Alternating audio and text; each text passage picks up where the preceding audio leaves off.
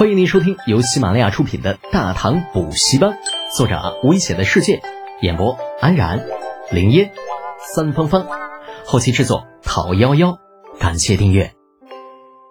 第四百六十八集，驻地。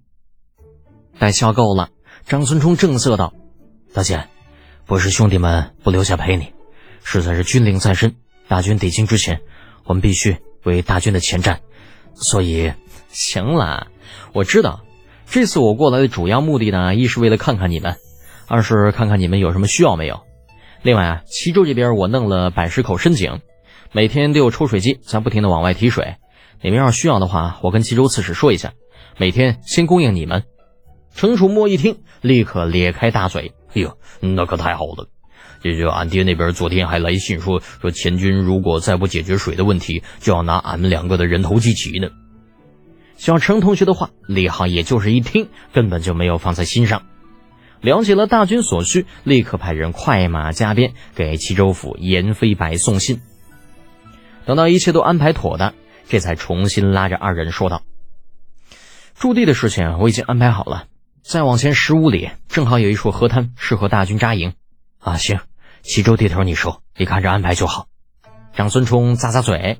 眼睛不由自主的又瞟向了刚刚灌满的水囊，如果不是真的喝不下去，他很想把这水囊里的水全部灌进肚子里。程楚墨到底要比长孙冲皮实一些，跟个没事人一样，那与李浩并马而行，岔开话题道：“德简呐，你这回在西域那可是出了大风头了，后边的那些什么国主啊，一直嚷嚷着有机会要见你一面呢。”李浩摇了摇头。见他们干啥呀？没意思。我有那时候啊，还不如把这齐州的工程弄好呢。李浩又不是傻子，那些西域小国的国主想见自己，目的是什么？他是一清二楚的。左右不过是想要从自己这里讨些好处罢了。这种事情，嗯，早见晚见，其实都一个样。他完全不会在有可能引起李二不快的情况下提前去见他们的。而且这段时间，李浩忙得脚不沾地，连玩鸟的时间都没有了，更没有考虑过如何从那些西域小国的身上能够占到什么便宜。匆匆见面，实为不智。日落时分，老程的大队人马到了，望着骑在马上乐呵呵的老家伙，李浩屁颠屁颠的迎了上去。程叔，您来了。这并不是说李浩同学想当舔狗。实在是老程这种混不吝面前，这玩意儿没法装笨儿，否则很容易被挨揍。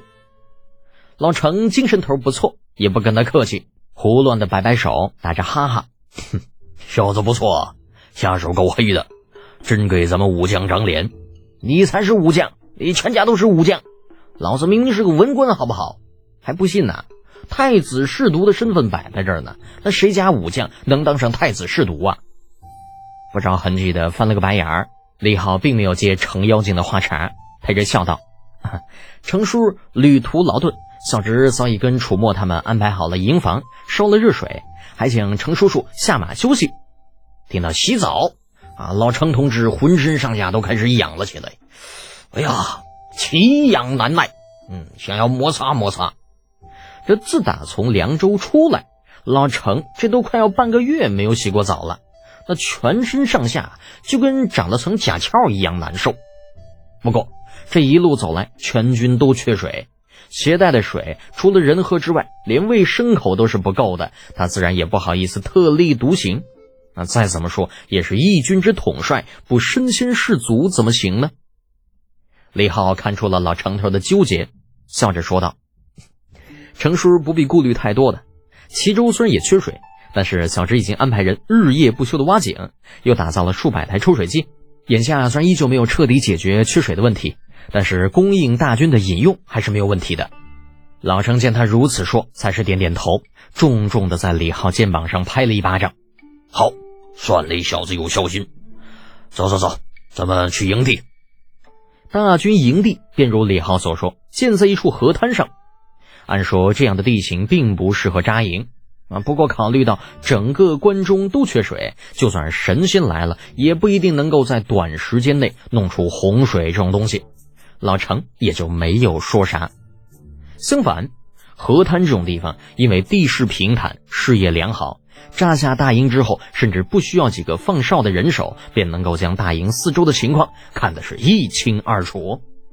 数万大军在河滩安营扎寨，层层营垒将老城的中军帐围绕在中间。随着天色越来越暗，河滩两侧的灯火绵延二十余里，一眼几乎望不到尽头。在老城的中军帐外。严飞白面色难堪之极，拉着李浩走到灯火昏暗处。贤侄啊，你你这今日这到底是想要干什么呀？于叔身为地方官，怎能与归来的大军接触？你你这是想要害死我吗？李浩揉了揉鼻子，脸上笑意散去。严世勋呐，亏我之前还以为你是一个一心为民的好官，现在看来是我瞎了眼。看错了人，也罢，真这样，你就趁着天黑早些回去吧。今日就当你从没来过。尽管早知道这李浩脾气不好，可是严飞白也没有想到，这家伙这翻脸翻的如此之快，跟个狗似的。之前还是叔是叔叫个不停，这这一会儿又又成使君了。考虑到这位小爷自己目前还得罪不起。将来齐州修路、清淤等等一系列的工程，还要靠人家来提供资金。燕飞白苦笑摇头，低声下气：“哎呀，贤侄啊，贤侄莫要生气呀！于叔这这……哎，这不也是担心有人借此生事，给贤侄惹来不必要的麻烦吗？那到时候于叔生死事小，若是给魏公引来不必要的麻烦，那才事大呀！”哼，严世军可真会说话。李浩撇撇嘴，不阴不阳的怼了严飞白一句。那接着话锋一转，原本我还想着程家叔父带着大军到了齐州，正好可以借机让他出些人手，一路帮着齐州百姓多挖上百十口深井。可是万万没有想到啊，好心被当成了驴肝肺。哎呀，罢了罢了，此事就当没有发生过吧。我去休息了。使君也请早些回去吧。咦，还有这种操作吗？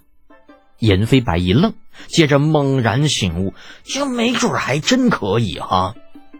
关中大旱，齐州缺水，百姓甚至每天只有半斤水可以饮用。但就算是这样，那齐州百姓在听说过境大军缺水的消息之后，依旧拿出了自己为数不多的存水来劳军。这是一种什么样的感情啊？便说是军民鱼水也不为过吧。反过来再看看，老百姓都把自己的救命水拿出来了，过境的大军好意思把水喝光了，然后拍拍屁股就滚蛋吗？那肯定不好意思的，对不对？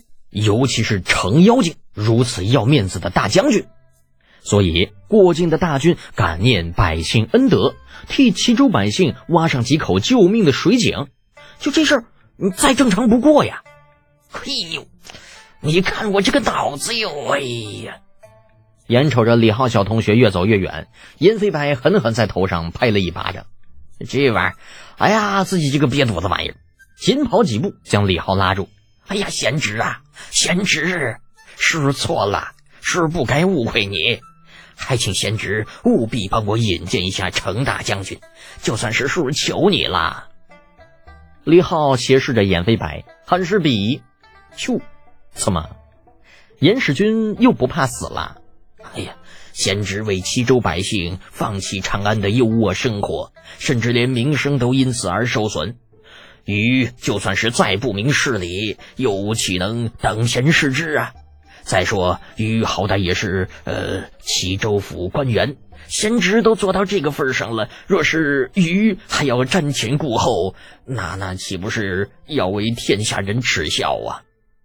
严飞白是好话说尽，终于劝得李浩小同学回心转意，长叹一声：“唉，原本我是不想再管齐州这事儿了，但转头一想，齐州百姓何其孤啊！我这一走，只怕齐州百姓不知要为这次大旱死上多少人呢。罢了，罢了，严世俊，只此一次，下不为例。哎呀，是是是是是，下不为例。”下不为例。若是再有下次，不用贤侄开口，于是也就没脸再见贤侄了。本集播讲完毕，安然感谢您的支持。